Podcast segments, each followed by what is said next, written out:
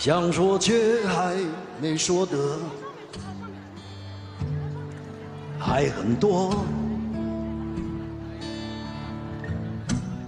咱这是因为想写成歌，让人轻轻地唱着，淡淡的记着，就算终于忘了，也值了。说不定我一生涓滴一念，侥幸汇成河。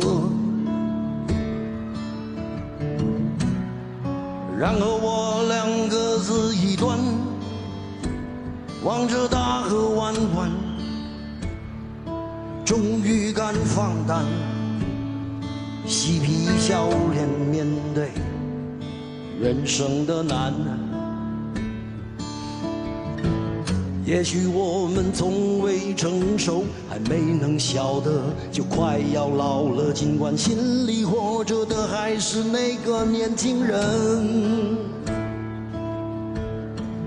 因为不安而频频回首，无知的索求，羞耻与求救，不知疲倦的翻越每一个山丘，越过山丘。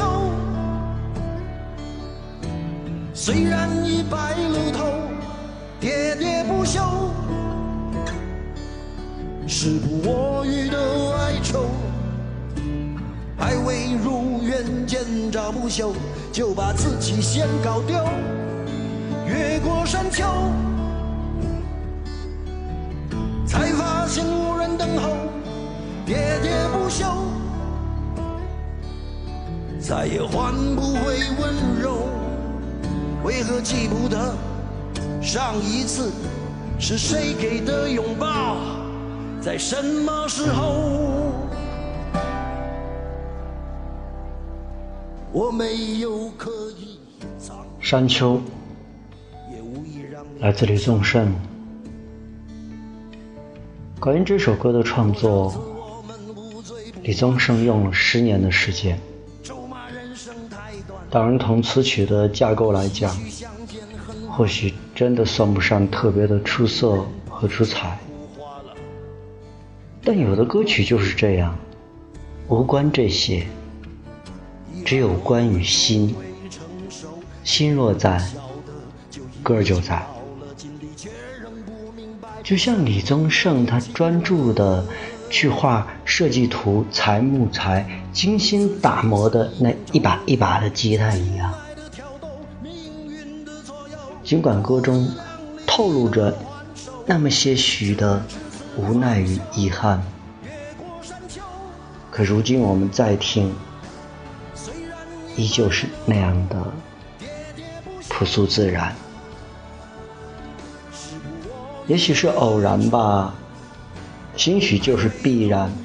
就在前天，二零一七年的七月十八号，由高晓松作词作曲、杨宗纬演唱的《越过山丘》正式上线。高晓松特别用心创作的这首歌，来致敬李宗盛先生。他说，这是他自己数年来最满意的词曲作品之一。那么我们要说了，如果说李宗盛现在演唱的这首《山丘》讲述的是人到中年回望过去时光的感叹和忧愁，那么，在我们今天晚上聊天即将结束的时候，我们听到的来自杨宗纬演唱的《越过山丘》，则是表达出一种对青春年华的追忆，以及对未来岁月的。探寻和希望。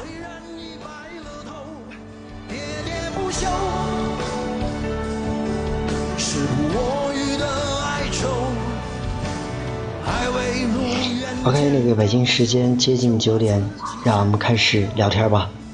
依然是来自李春晓的简明历史读本。今天我们要去读的是他的这本。小书里边的第二章第四篇，历史的必然。来开始吧。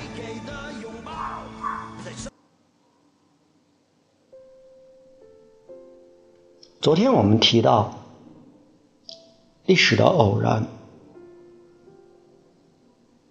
如果没有那些偶然的事件人类在文明的路上可能还要摸索更长的时间。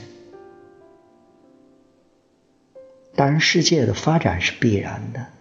所以偶然事件其实就是一种必然，只是就在那一刻，那个历史的使命落在了英国。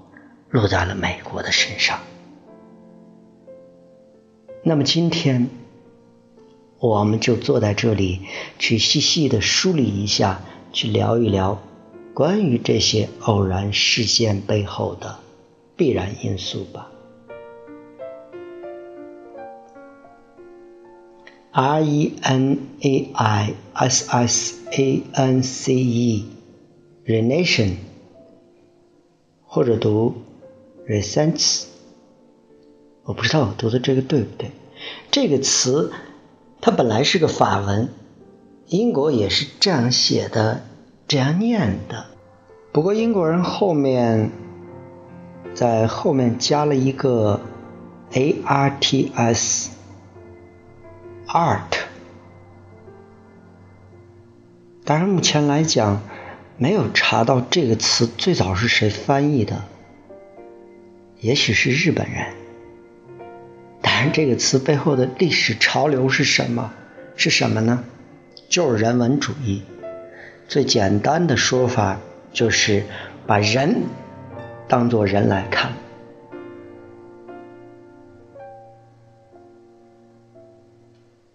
实际上，也就是我们所说的文艺复兴。当初它出现在意大利。而揭开这个历史序幕的人叫坦丁。坦丁写了一本长诗，叫做《神曲》，内容是说他自己做了一个奇幻的梦，到了地狱、炼狱、天堂走了一圈在基督教或者说天主教里，谁去地狱，谁去天堂，那是上帝定的，是要接受上帝审判的。可是，在但丁的《神曲》里，地狱里的那些人是他自己决定的，而不是上帝决定的。在此之后的一系列文学艺术作品中的人，都慢慢的开始像人了，人不再是上帝的奴隶。你比如我们现在看意大利那个时期的雕塑、绘画，是那样的栩栩如生。那是因为有人的精神在里边，它背后藏的东西就是我们要相信人的感觉、人的经验，不再是教会说什么就是什么了。当然，这是一个巨大的进步。这时候，欧洲开始重视教育了，当然是主要是研究神学的。然后也开始慢慢凭借经验、感觉来认识，这就在一定程度上推动了科学的发展。当然，这个历程大约经历了三百多年的时间，从意大利到法国到英国到德意志，影响范围很广，持续的时间也很长。慢慢的、慢慢的，这个社会的风气。也因为这个文艺复兴有了改变。大约从十四世纪开始到十七世纪上半叶，这个历史时期里发生了很多影响深远的事情，比如科学思维的诞生，从哥白尼的日心说开始到地理大发现，进入了大航海时代。后来的文艺复兴以及接着发生的宗教改革，这怎么一回事儿啊？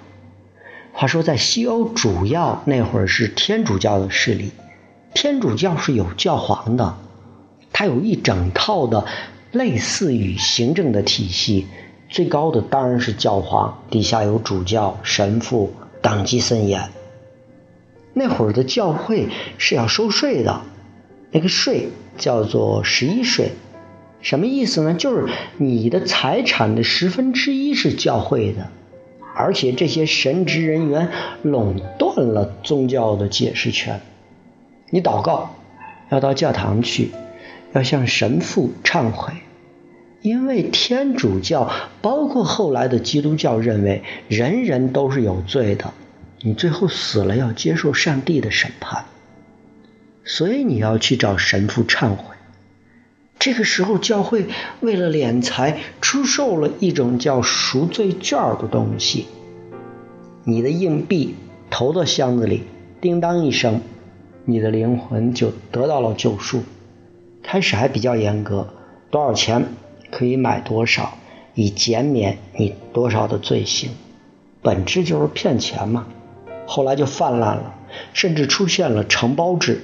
某某教区一年多少钱承包给你，然后你买赎罪券的钱上交我之后，剩下的就是你的了。当然，很多人对这个是看不惯的，一直没有出现一个想改变这样的人。就在这个时候，德意志地区有一个叫马丁·路德的神职人员，他站了出来，因为他觉得这样是不对的。于是他自己翻译了德文版的圣经，之前的圣经是拉丁文版本的。当他翻译了以后呢，于是就有了自己语言的圣经，就可以自己去解释圣经。如此，马丁·路德以为。那就不可以不用向神父祷告、忏悔，也能自己实现祷告了呀。后来，马丁·路德写了一个九十五条论纲，这篇文章中最主要的意思就是说，任何人，就是不管任何人，当你有了忏悔思想的时候，是可以不用向神职人员忏悔或者祷告的，你自己就行，上帝面前。人人平等嘛，然后把这个贴出来让大家讨论。我的妈呀，这一讨论可了不得，直接导致了天主教的分裂。后来的人们把马丁·路德解读的这本经文叫新教，也就是后来我们所说的基督教。实际上信的还都是一个人，都是上帝。但是这样一来，教皇的权威就瓦解了，神学对思想的控制趋于减弱，后来直接导致了另一场思想的大解放。什么解放？因为当时的英国比较自由，当解决了宗教问题后，国内一下子有了三十多个教派。但奇怪的是，大家反倒比之前和平相处，而且由于实政主义在英国深受大家的认可，王室、贵族、平民，大家都很认可这种建立在实政基础上的科学，以至于英国爆发了限制王权的战争和随后出现的克伦威尔独裁，很快被议会发现是不行的。他们感觉，与其有人独裁，还不如找一个可以约束的国王。经过商议，直接从荷兰接了一位有王室血统的人来做国王，他叫威廉，是英国国王的女婿。得，就这样，英国的自由主义政体就初步形成了。所以我们看到，二零一七年吧，英国的议会开幕的时候。那议会还跟古时候是一样的，各种大臣，各种奇奇怪怪的服装，哼，这是英国的传统。这一切都因君主立宪而爆发的光荣革命。英国是爆发了，但是这个时候的欧洲大陆相对还比较不自由，国王和教皇的影响还很大。法国是这其中比较强大的国家，而且由于法国的贵夫人有一个传统，就是邀请很多知识分子在自己的客厅举办各种沙龙，进行思想讨论。于是便出现了伏尔泰。伏尔泰这个人到英国待了三年，见识了英国的自由。但凡后来写文章宣讲最多的就是英国的自由。以至于后来出现的孟德斯鸿写了《法的精神》，那整本书几乎就是描述英国那些自由的经验。卢梭更猛，他的一本《社会契约论》彻底引导了整个18世纪法国的启蒙运动，从文艺复兴。到宗教改革，到启蒙运动，几百年的时间，欧洲的民主和科学思想总算得到了思想界和知识分子的广泛认同。但是，那会儿的普罗大众，还真是，应该是大部分还处于那种懵懵懂懂中。直到瓦特改造了蒸汽机。一下子再不用人力了，轮船、火车迅速被发明出来，人的生活状态一下子发生了改变。你想，轮船、火车这些东西是和每个人的生活直接发生关系的，也就是在这样生活化的循序渐进中，自由主义的观点逐渐差不多被人们慢慢接受，以至于在此期间发生了法国大革命。拿破仑抛弃封建皇室思想，用战争的手段去欧洲推销法国的自由主义和民族国家思想。虽然后来战败被流放，但是这些思想却扩散到了全欧洲。1848年，欧洲的民族主义开始觉醒，大家伙都要建立各自的民族国家。就是因为这样的觉醒，直接导致了德意志的诞生和意大利的统一。也就是1848年的那次革命之后，德意志不再是一个地理名词，变成了一个实打实的国家。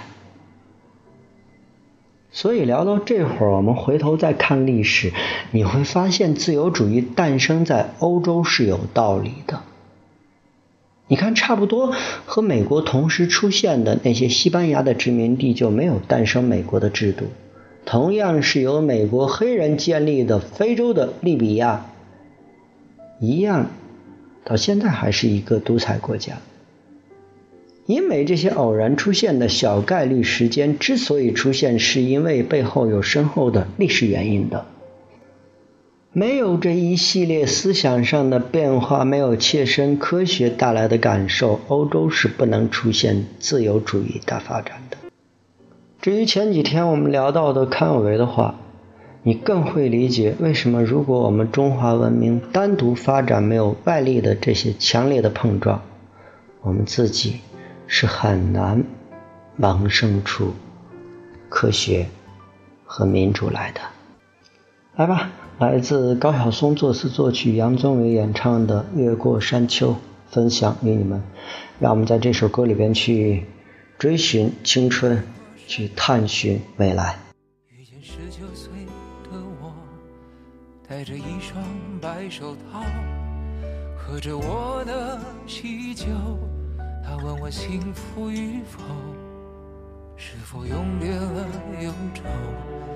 为何婚礼上那么多人，没有一个当年的朋友？我说我曾经挽留，他们纷纷去人海漂流。那个你深爱的小妞，嫁了隔壁的王某。我问她幸福与否，她哭着点了点头。后来遇见过那么多人。想对你说，却张不开口。就让我随你去，让我随你去，回到二十岁狂奔的路口，做个形单影只的歌手。就让我随你去，让我随你去，逆着背影婆娑的人流，向着那座荒芜的山丘。挥挥衣袖，越过山丘，遇见六十岁的我，拄着一根白手杖，在听鸟儿歌唱。我问他幸福与否，他笑着摆了摆手，在他身边围绕着一群。当年流放归来的朋友，他说你不必挽留，爱是一个人的等候。等到房顶开出了花儿，这里就是天下。总有人幸福白头，总有人哭着分手。无论相遇还是不相遇，都是献给岁月的序曲。就让。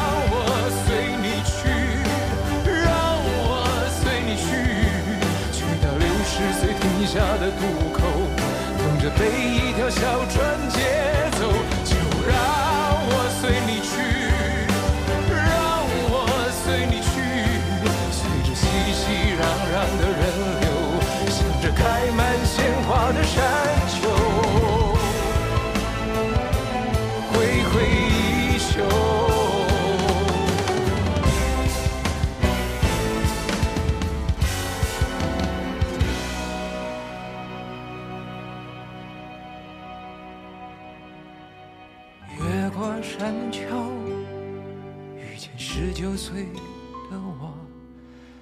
戴着一双白手套，喝着我的喜酒。他问我幸福与否，是否永别了忧愁？为何婚礼上那么多人，没有一个当年的？朋。